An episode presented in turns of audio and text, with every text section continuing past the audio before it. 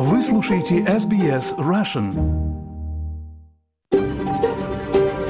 SBS, a world of difference.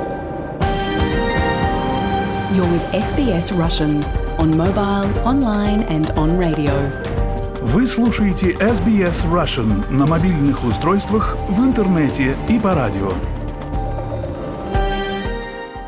Добрый день всем! Сегодня четверг, 16 ноября. Спасибо, что настроились на волну радио СБС. И в этот час программа на русском языке. А в студии сегодня в прямом эфире для вас будут работать Лера Швец и я, Виктория Станкеева. Мы хотим выразить признание традиционным владельцам земли, неба и водоемов и выразить уважение старейшинам прошлого и настоящего. Мы отдаем дань уважения старейшей в мире продолжающейся культуре.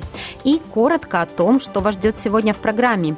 Джо Байден встретился с Си Цзиньпинем В Сан-Франциско, где они провели двусторонние переговоры. Оба лидера в загородной усадьбе за пределами Сан-Франциско стремились восстановить коммуникации после действительно бурного года для обеих стран. Лидеры начали переговоры, обсуждая важность и необходимость отношений между двумя странами, особенно в свете восстановления мира после глобальной пандемии.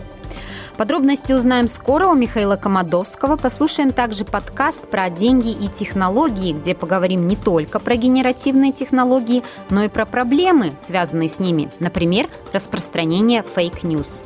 А что мы с вами увидели? Мы увидели, что а, не надо обладать супертехнологиями, а просто обычные простые инструменты, которые созданы для массовой аудитории. Просто люди, пользуясь этими инструментами, да кто угодно, там, террористы могут, пользуясь этими инструментами, могут манипулировать общественным мнением. А еще вас ждет новый выпуск нашей постоянной рубрики «Жизнь в Австралии». В этот раз мы посвятили его вопросу психического здоровья мужчин. Как мы помним, ноябрь – месяц здоровья мужчин. Уровень удовлетворенности состоянием демократии в Австралии отстает от уровня удовлетворенности в соседних странах Индо-Тихоокеанского региона. Это один из выводов отчета, предоставленного Австралийским национальным университетом. Узнаем подробности скоро. А еще, если успеем, послушаем хорошую песню.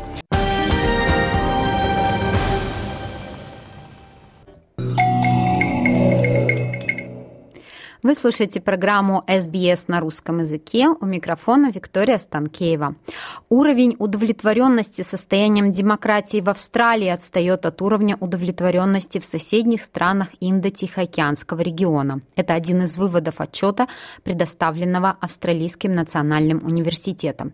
И хотя доверие все еще остается высоким, Исследователи предупреждают, что, согласно их данным, стабильность не следует считать гарантированной.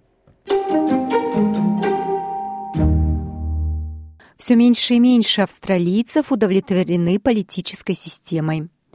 Исторически Австралия занимала одно из самых высоких мест в мире по уровню политического доверия. 15 лет назад почти четверть австралийцев заявляли, что они очень удовлетворены системой.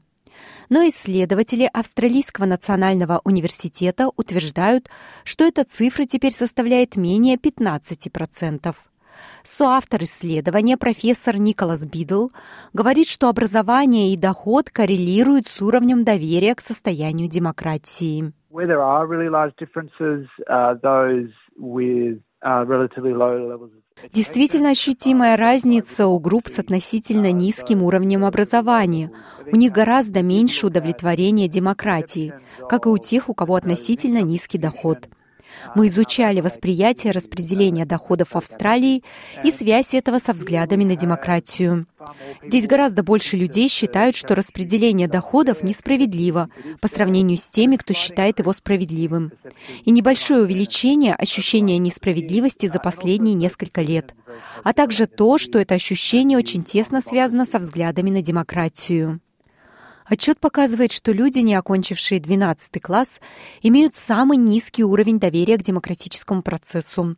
Только 67,5% говорят, что они достаточно или очень удовлетворены в то время как четверо из пяти австралийцев с университетским образованием сообщают, что они удовлетворены, при этом уровень доверия немного снижается среди тех, кто получил образование выше бакалавриата. Только в этом году доверие к нашему правительству снизилось с 51% до 48% с января по апрель, а затем снова упало до чуть менее 44% к августу. В сентябре генеральный секретарь Организации Объединенных Наций Антонио Гутерреш заявил журналистам, что демократии должны бороться с вызовами, которые подрывают доверие людей к ним. Даже в демократических странах много дезинформации, заряженных ненавистью речей, поляризации и многих других аспектов. Мы видим, что нашу демократию можно подорвать изнутри, и поэтому это две основные проблемы, с которыми мы сталкиваемся. Я считаю, что чрезвычайно важно бороться с теми, кто злоупотребляет своей властью, чтобы ограничить демократию, но также обращаться к корневым причинам утраты доверия.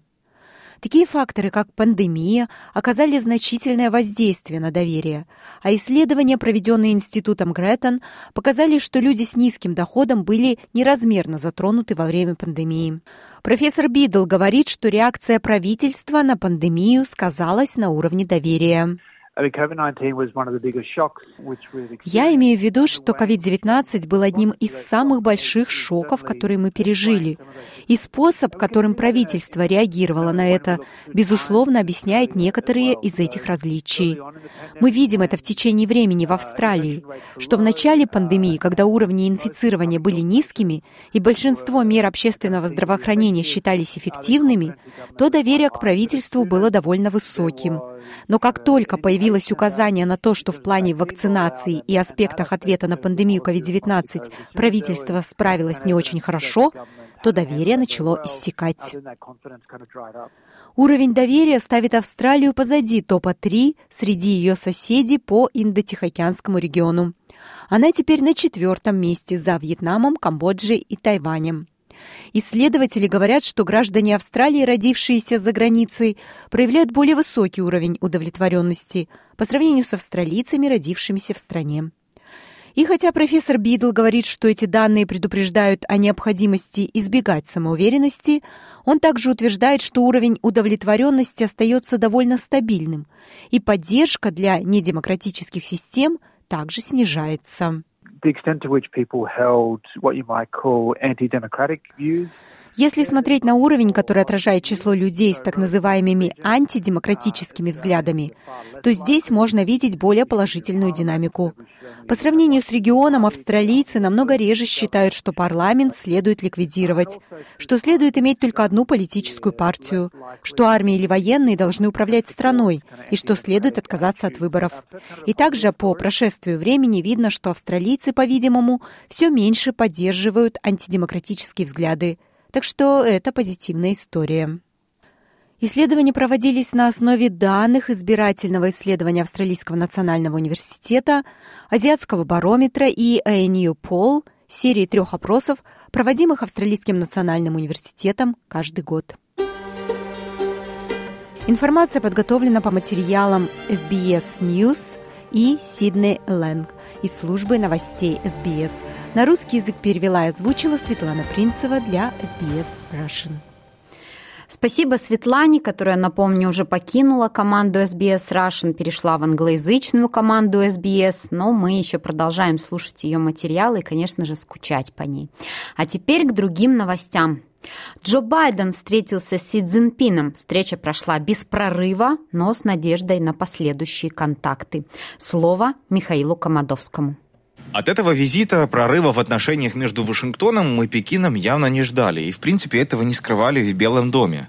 Президент США Джо Байден заявил, что целью его встречи с председателем Компартии Китая Си Цзиньпином является стремление лучше понимать друг друга. Оба лидера в загородной усадьбе за пределами Сан-Франциско стремились восстановить коммуникации после действительно бурного года для обеих стран. Лидеры начали переговоры, обсуждая важность и необходимость отношений между двумя странами, особенно в свете восстановления мира после глобальной пандемии. Байден еще раз подчеркнул, что целью саммита является понимание друг друга, а Си заявил, что на них лежит тяжелая обязанность перед миром миром. Для двух крупных стран, таких как Китай и Соединенные Штаты, отворачиваться друг от друга не вариант, сказал Си через переводчика и добавил, что, я процитирую, планета Земля достаточно велика для того, чтобы обе страны достигли успеха. Байден отметил, что оба лидера знакомы многие годы, но не всегда соглашаются по всем вопросам и подчеркнул, насколько важна их личная встреча. Это важно, чтобы вы и я четко понимали друг друга как лидер лидера без искажений или недопониманий, сказал Байден. We have to ensure that competition does not veer into conflict. Мы должны гарантировать, чтобы конкуренция не переросла в конфликт, и мы также должны ответственно управлять этой конкуренцией. Это то, чего хотят Соединенные Штаты, и это то, что мы намерены сделать. Я также верю, что это то, чего хочет весь мир, откровенного обмена мнениями. У нас также есть ответственность перед нашими гражданами и миром сотрудничать, когда мы видим, что это в наших интересах. И критические глобальные проблемы, с которыми мы сталкиваемся, от изменения климата до противодействия наркотикам и искусственного интеллекта, интеллекта требует наших совместных усилий, заявил Байден. Си Цзиньпинь сказал следующее. Последний раз мы встречались на Бали, и вы сказали, что прошел год и один день. С тех пор многое изменилось. Мир вышел из пандемии COVID-19, но до сих пор испытывает ее огромное воздействие.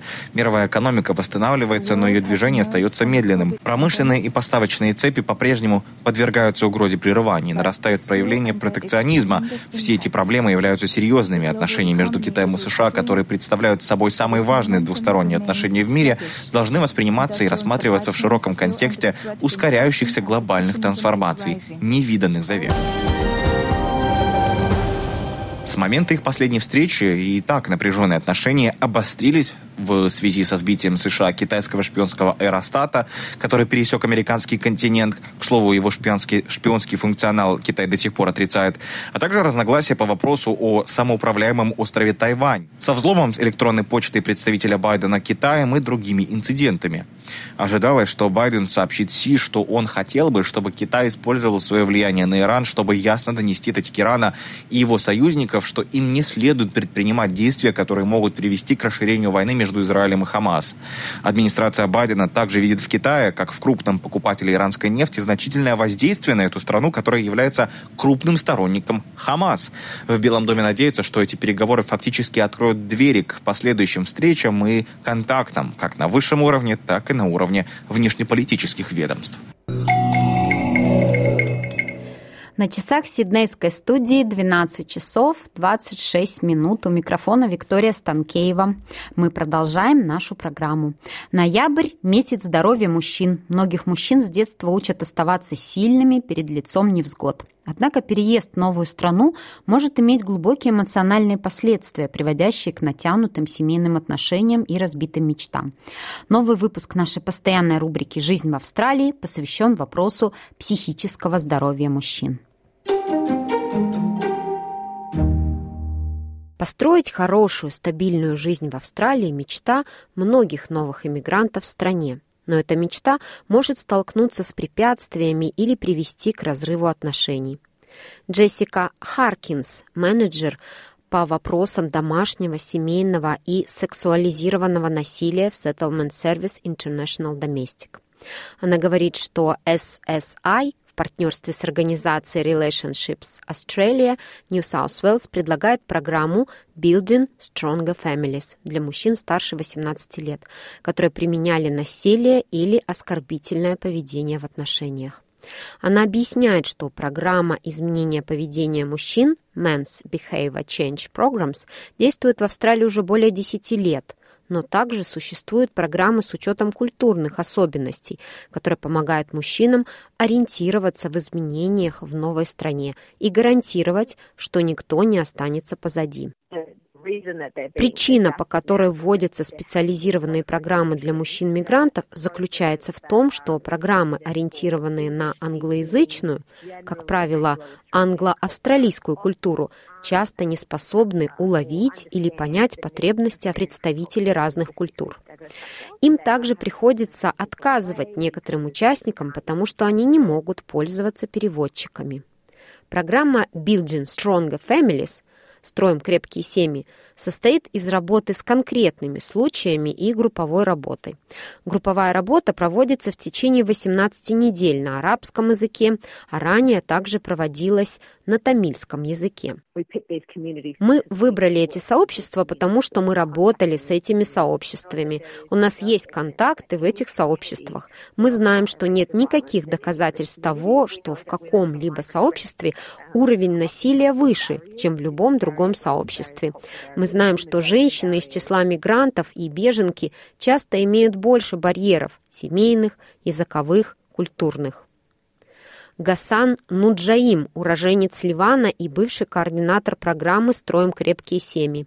Он говорит, что в некоторых культурах мужчины часто считаются главой семьи. Это дает основание ожидать, что мужчина в семье является кормильцем и, следовательно, его следует слушать и следовать за ним.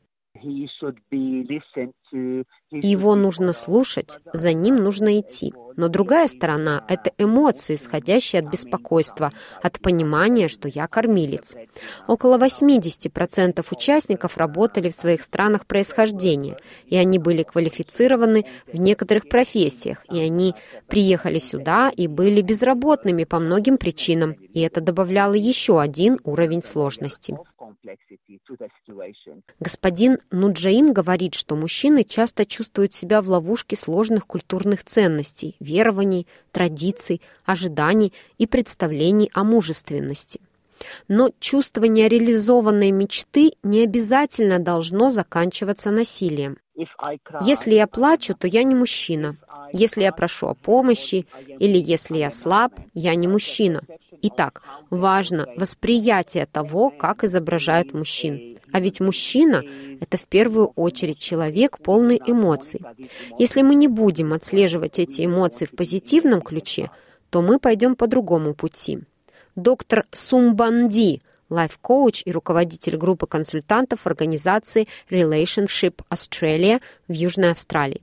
По ее словам, признание и устранение некоторых препятствий на пути к хорошей жизни – это первый шаг к позитивным изменениям. Но это может быть трудно. Если роли были связаны с идентичностями людей, они внезапно будут терять идентичность на новом месте. Важно понимание факта. Даже если роль меняется, это не делает нас менее ценными или менее вносящими вклад. Важно принятие этого факта, что жизнь в новом контексте на самом деле требует этих изменений. Организация Relationships Australia в Южной Австралии ведет проект The Global Life Project, чтобы рассказать африканским мужчинам, женщинам и молодым людям в Адалаиде о семейном и домашнем насилии. Доктор Нди призывает членов сообщества узнавать о взглядах и опыте друг друга по мере того, как они приспосабливаются к австралийской жизни – это поможет построить хорошую жизнь и крепкую семью. Иногда изменение гендерных ролей может означать иное отношение друг к другу.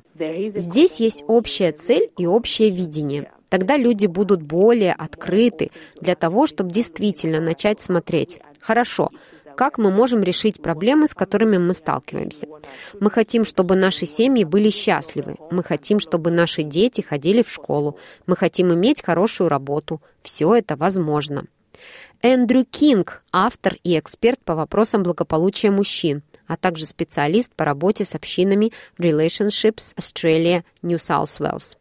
Он предлагает начать с рассмотрения того наследия, которое вы хотите оставить своим детям. Какими бы вы хотели, чтобы ваши дети стали, когда им исполнится 18 лет? Что бы вы хотели, чтобы они сказали о вас? Спасибо, папа, я очень ценю, что ты. И каким будет окончание этого предложения? По словам господина Кинга, мужчины часто учатся неуместному выражению эмоций в зависимости от того, как их в воспитании изображали мужественность. Мужчины научились действительно скрывать эти чувства. Но когда вы становитесь старше и вступаете в отношения, важно показывать эти чувства. На самом деле это не признак слабости, это признак силы и признак мужества. Это действительно способствует более тесной связи с другими людьми. Одна из действительно важных вещей — которой мужчины должны научиться, это уметь отпускать те старые рамки, которые они получили в детстве, чтобы иметь возможность делиться своими чувствами, значимыми им людьми. Господин Кинг говорит, что подавленные чувства и эмоции иногда могут извергаться как вулкан, что приводит к агрессивному поведению. Это похоже на бутылку с Кока-Колой, которую вы долго встряхиваете. Одна из вещей, в которую часть верят, но на самом деле это не так, это то, что другие люди выводят нас из себя, и мы взрываемся. На самом деле это ваш личный выбор. Это самый важный урок. Которые можно усвоить в жизни. Он рекомендует поговорить с другими или обратиться за профессиональной помощью, прежде чем достичь критической точки. Эндрю Кинг также объясняет, что эффективное общение также предполагает умение останавливаться, выслушать и уважать мнение другого человека, одновременно признавая свои мысли и чувства. Полезно сесть, потому что ваша энергия более сосредоточена. Будьте расслаблены, если вам предстоит важная дискуссия с кем-то. Постарайтесь убедиться, что вы не употребляли какие-либо вещества. Алкоголь, конечно, имеет тенденцию путать наши собственные мысли и чувства. Речь идет о предварительном планировании. Все это будет означать, что вы вероятно, делаете что-то отличное от того, как вы росли. И это сложная вещь, но это также захватывающий процесс. Доктор Нди говорит, что хотя насилие в семье часто рассматривается как табу, Мощные изменения могут произойти только тогда, когда люди открыто обсуждают его в безопасной среде. Даже с точки зрения понимания того, как выглядит семейное и домашнее насилие. Не все достаточно понимают, что это такое. Многие люди понимают его физический аспект с точки зрения удара кого-то, но также важно понимать, что домашнее насилие может выражаться в эмоциональном насилии, психологическом насилии, сексуализированном насилии или даже финансовом насилии. Осознание этого помогает людям понять, даже если вы не бьете своих близких, вы, быть может, оскорбляете их другими способами. Мужчины, у которых есть проблемы с эмоциональным здоровьем или отношениями, могут позвонить в Men's Line Australia по телефону 1300 78 9978 и получить бесплатную поддержку 24 часа в сутки. Материал Эйми Чен Ю Ванг для рубрики Australia Explained на русский язык перевела Лера Швец, озвучила Виктория Станкеева для SBS Russian.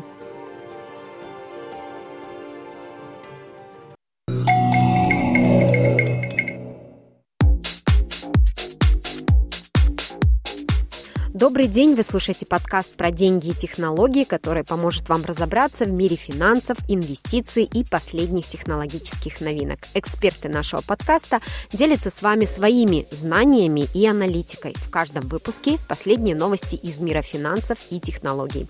Представляю моего постоянного соведущего, кандидата экономических наук, финансового эксперта и технологического предпринимателя Павла Энтина. Павел, здравствуйте.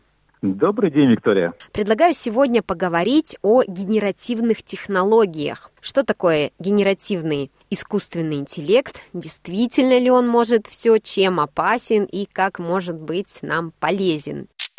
Мне понравилась идея о том, что искусственный интеллект – это наш соавтор, где человек ведущий. Вам, Павел, она откликается? А, Виктория, ну, как бы э, соавтор, все-таки же слово соавтор, я думаю, э, эго человека может все равно прийти, потому что э, соавтор это такое ощущение, как будто ты с кем-то на равных правах что-то создаешь. Все-таки же человеку психологически, физиологически приятнее воспринимать искусственный интеллект как младшего партнера. Поэтому вот как Microsoft э, на самом деле слово удачное э, выбрал копилот, то есть э, сразу же такое восприятие ощущения, что ты первый пилот, а это какой-то второй пилот. То есть как бы он там рядом подстраховывает. Вот в этом отношении, а, мне кажется, будет, а, и всем приятно, комфортно воспринимать, и на самом деле а, на сегодняшний момент, с точки зрения, как э, эти инструменты реализованы, так и есть. Это копилот, который не замещает нас или не разделяет с нами какие-то творческие вещи, а который помогает. То есть даже с точки зрения, вот, я говорю, наших амбиций человеческих, это совершенно другое восприятие. То есть как бы мы могли бы и сами, но это всего лишь помощь, которая нам как бы облегчает жизнь, но нас не заменяет ни в чем. А как вы относитесь к дискуссиям среди художников, э, что использование нейросетей это нечестно? Знаете, Виктория, на самом деле это как дискуссия там, в любой тематике, как использование каких-то технических, технологических или других возможностей, ну, не знаю, там, в спорте, в образовании и так далее, честно, нечестно. Вот нечестно, знаете, когда доступ к ресурсу, он уникальный. Вот, грубо говоря, если у вас, Виктория, есть э, доступ к инструменту, а у меня его нету, это нечестно. А если у вас и у меня одинаковый доступ к этому ресурсу есть, а дальше с точки зрения я пользуюсь или не пользуюсь из моих собственных принципов, это как бы здесь нельзя говорить не о нечестности.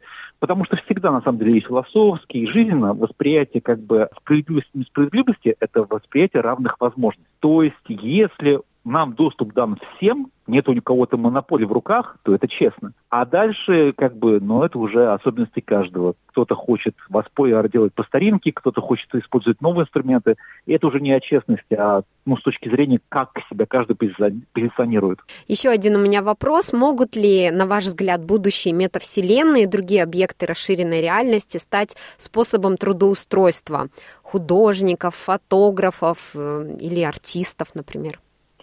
Я считаю, что метавселенная – это как раз о глобальной честности и справедливости, потому что на сегодняшний момент э, для творческих людей, давайте вот это сейчас есть такое там creators economy, да, то есть э, экономика креаторов. Вот это слово мне очень нравится креатор. Причем креатор это же может быть не только художник, не только там аниматор, не только дизайнер, это может быть даже инженер. Креатор – это любой человек, который способен что-то создавать. Вот метаверс – это, это вещь, которая дает всем равнозначные возможности а, создавать. Причем, и самое главное, не только создавать, э, создавать это может быть там любитель хобби, но и монетизировать, то есть превращать это, соответственно, в профессию, которая несет доход. И эти возможности даются всем равные. То есть хочешь, участвуешь в платформе, создаешь, получаешь деньги, зарабатываешь. На самом деле все институты, которые были понасозданы с точки зрения там, э, э, капитализма бизнеса, в виде корпораций, в виде найма на работу, в виде доступа людей к рынку сбыта, но как бы они минимизировали людям такие возможности, а, потому что доступ к этим ресурсам сам по себе был бизнесом. Вот метаверс это все ломает и дает возможность каждому креатору получить доступ к своему уникальному пользователю. Может быть, вы как креатор не получите массовую аудиторию в виде миллиардов людей, которые вас полюбят, но наверняка каждый креатор получит возможность найти свою уникальную аудиторию, тысячи, десять, сто тысяч, миллион человек, которые полюбят его работы и которые будут готовы за это заплатить. Да, спасибо. Сейчас я предлагаю послушать ваше второе интервью с Кириллом Токаревым. Он SEO 80 Level Media. Он закончил высшую школу бизнеса Стэнфордского университета. За его плечами много лет управления международными проектами. Твой проект, а, эти Level, он появился задолго, я не скажу, что в эпоху динозавров, но вот задолго до эпохи вот этого хайпа по поводу AI и всего того, что сейчас происходит.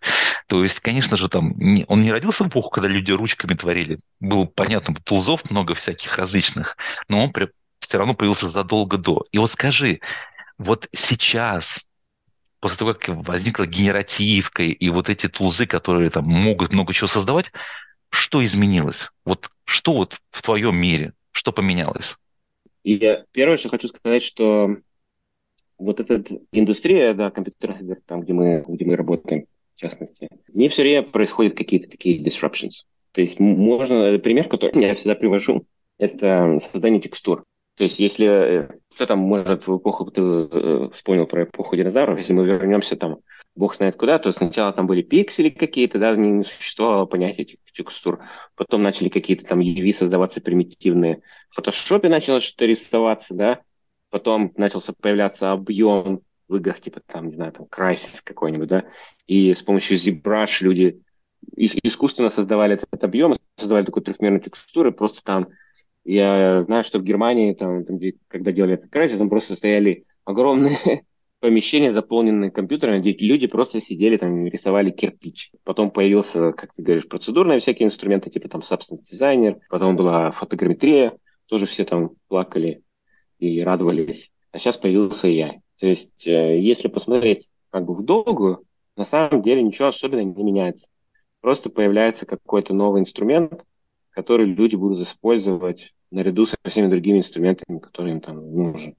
Да, я считаю, что, возможно, этот хайп, который возник, он у людей вызывает некоторое опасение, да, то есть реально многие люди переживают, что они останутся без работы, реально не переживают, что там их как бы нагрузка сократится, что такое количество людей для производства не нужно будет. Но мне кажется, в профессиональной среде люди в основном говорят, что ну, embrace it, да, эти все вещи, наоборот, пытаются с ними как можно максимально работать, встраивают их в текущий инструмент, можно посмотреть, что Adobe делает. И я думаю, что никаких там ужас-ужас типа истории не будет, и мы будем дальше также работать, просто инструменты немножко поменяются. А сейчас общество разделилось на три категории. В творческом комьюнити есть творцы, которые заявляют, что никогда нас ничего не заместит, потому что мы, как творцы, обладаем тем, что AI недостижимо. Ну, знаешь, как там душа какая-то, которую они вкладывают в это, и то творческое начало, которое там AI не реплицирует. Есть вторая группа творцов, которые кричат наоборот, технологические менеджеры, пытаются нас убить, забрать нашу работу, они пытаются нас перезаместить. И есть третья категория, это обычно люди, которые считают, что у них появилась возможность у каждого стать Пикассо. Вот где ты, ты на какой стороне? Как вы? Что ты считаешь будет реальности? Я думаю, что я вообще всегда стараюсь э, смотреть как бы в прошлое, смотреть, если похожие какие-то случаи происходили раньше или нет. Мне нравится пример с электронными книгами. То есть вот кто-то когда-то взял, придумал, что мы будем читать с экрана, да, Потом там Amazon выпустила электронную книгу, которая там вместе с магазином совсем заменяет собой всю книжную индустрию в одном в каком-то там устройстве, которое 100 долларов стоит, да. И было очень много разговоров, да, то есть многие люди думали, что все сейчас там, не знаю, все обанкротятся, ничего не будет, люди перестанут читать, они будут в этих экранах сидеть. И какой ужас, ужас, там примерно точно такое же было. И что мы имеем как бы спустя, сколько там, не знаю, лет после этого? Barnes Noble сеть до сих пор есть, огромные магазины, куча бумажных книг, тонны. Я миллионы людей переезжают куда-нибудь там, да, у них там коробки набиты этими книжками. Да, хотя по логике можно было бы все держать в этом. Но там тоже появился от этого такой как бы effect, да, о том, что больше людей начало писать. Если ты пойдешь на Amazon и посмотришь, то да, там намного больше книжек. Люди не идут в издательство, чтобы выпустить что-то, они идут на Amazon, ставят там свои там какие-то 5 долларов там цены, и все, и продают. И, например, там книжка The Martian, да, Эндрю Уир, она, она как бы продавалась так, Kindle, Kindle-версия, да. И мне кажется, что с AI будет то же самое. То есть просто инструменты стали более доступными, да. Но от того, что у тебя стали более доступны инструменты, не значит, что у тебя будет огромное количество там э, очень хорошего контента. Все не будут Пикассо, да, он Пикассо мы знаем, потому что он такой как бы один. да, то есть невозможно всем стать там Энтони Уиром, да, и продавать эти э, научно-фантастические романы. У кого-то будет просто чепуха, которую никто не будет покупать. Но это просто стало более доступным. Все. Ты знаешь, мне очень напоминает, э, помнишь, когда вот тема NFT пошла, а, и появились вот эти все площадки для а, продажи NFT, ну, в основном была тема, связанная с творчеством, и в момент, когда а, люди почувствовали, что там есть деньги, появились эти китайские фабрики, которые просто плодили эти NFT в страшном количестве, но люди быстро почувствовали, что качество упало, грубо говоря, и там выбирать нечего стало, и цены начали резко падать, ну, потому что, потому что уже э, все-таки же люди со вкусом, не со вкусом, но они чувствуют, что является просто там распечатанной листовкой, а что является творческим что имеет какой-то value за собой. То есть ты хочешь сказать, что здесь, наверное, сейчас мы находимся в начале волны, она как бы всех ошарашила, ошеломила, но ты хочешь сказать, что оно кристаллизуется в какой-то момент. Да, безусловно, так думаю. И я думаю, что мы не будем... Конечно, контента станет больше, да, то есть, безусловно, все эти технологии, даже если ты посмотришь там на Гудини, просто процедурные какие-то инструментарии, которые позволяют тебе генерировать, знаешь, там по щелчку пальца тысячи всяких ассетов, какие-то уникальные биомы, создавать миры, там, знаешь, из формул. Конечно, это все позволяет людям быстрее создавать этот контент, да, но я все равно глубоко уверен, что невозможно создать этот контент, э, который будет интересен, если там нет какой-то как бы человеческой мысли, то есть если там нет какой-то ценности или, или какой-то там замысла какого-то, который там будет. Ну, и именно поэтому как бы AI art э, э, это, это прикольно, но это не то, что ты распечатаешь, повесишь себя дома, да, то есть это не то, что ты там, знаешь, пойдешь и ребенку подаришь это там не знаю, на какое-то там важное событие, картину такую, да, что такое. Все равно люди хотят видеть то, что создает другой человек. Мне так кажется. И рынок для обычного художника всегда будет. Будет, будь то, какой его там инструмент, знаешь, это карандаш бумага, краски, это там ZBrush или какие-то там еще другие инструменты. То же самое касается игр, то же самое касается фильмов. Есть платформы, которые делают, делают сейчас фантастический текст to э, видео. Просто там, там неотличимо от реальности, то есть там немножко страшно даже, знаешь, там типа из серии. Ну и что, как бы.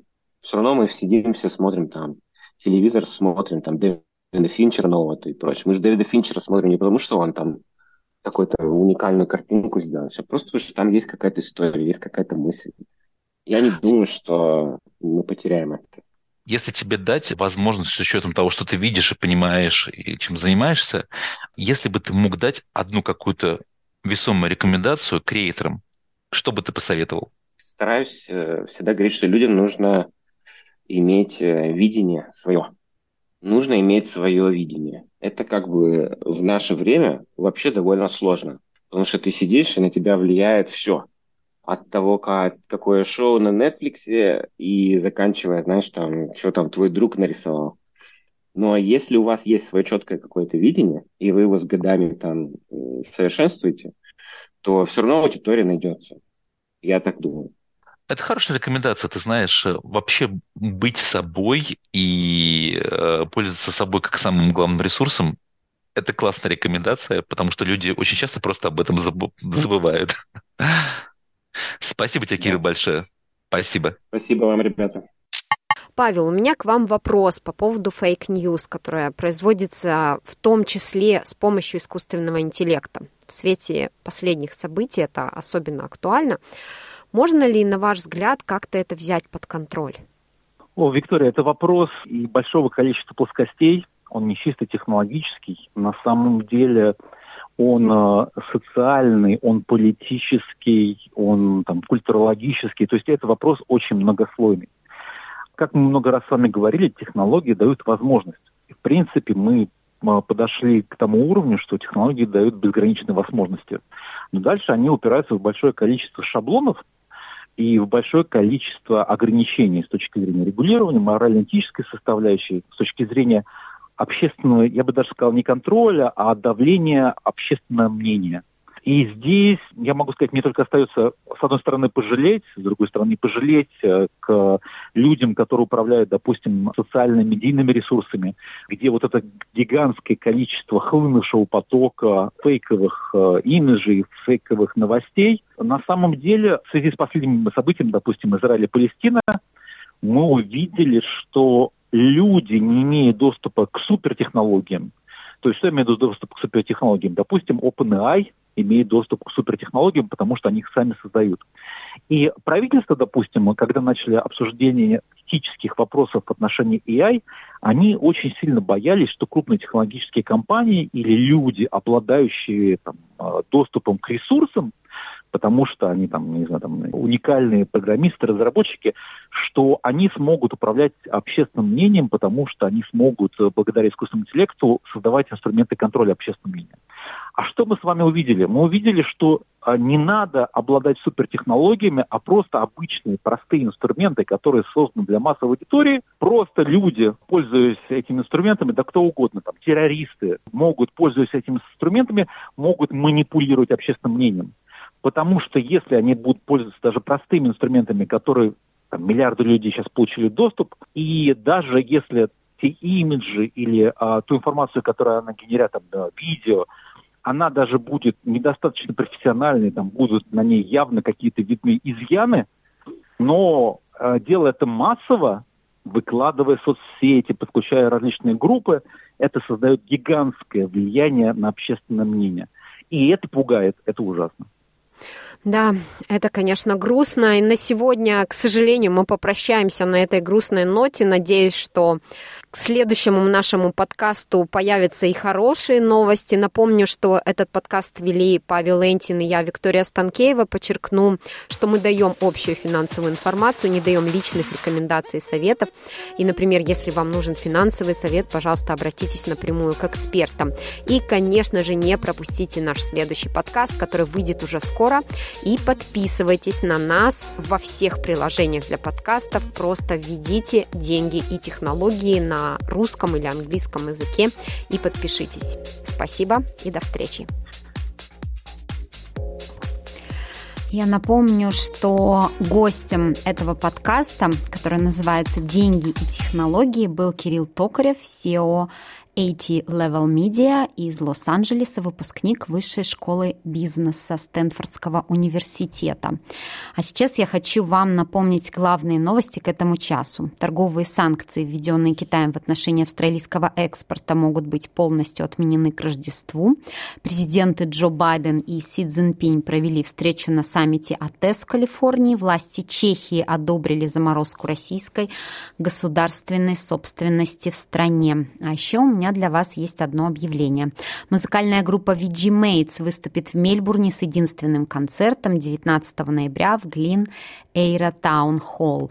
Группа VG Mates известна своими оригинальными композициями, сочетающими различные направления в музыке, использованием электроники и акустических народных музыкальных инструментов и непередаваемой душевной атмосферы на каждом концерте. Итак, 19 ноября в 6 часов 30 минут вечера Глин Эйра Таун Холл. Справки по телефону 0423 218 559. Наша программа подходит к концу. Сегодня в прямом эфире для вас работали Лера Швец и я, Виктория Станкеева. Спокойного вам окончания рабочей недели.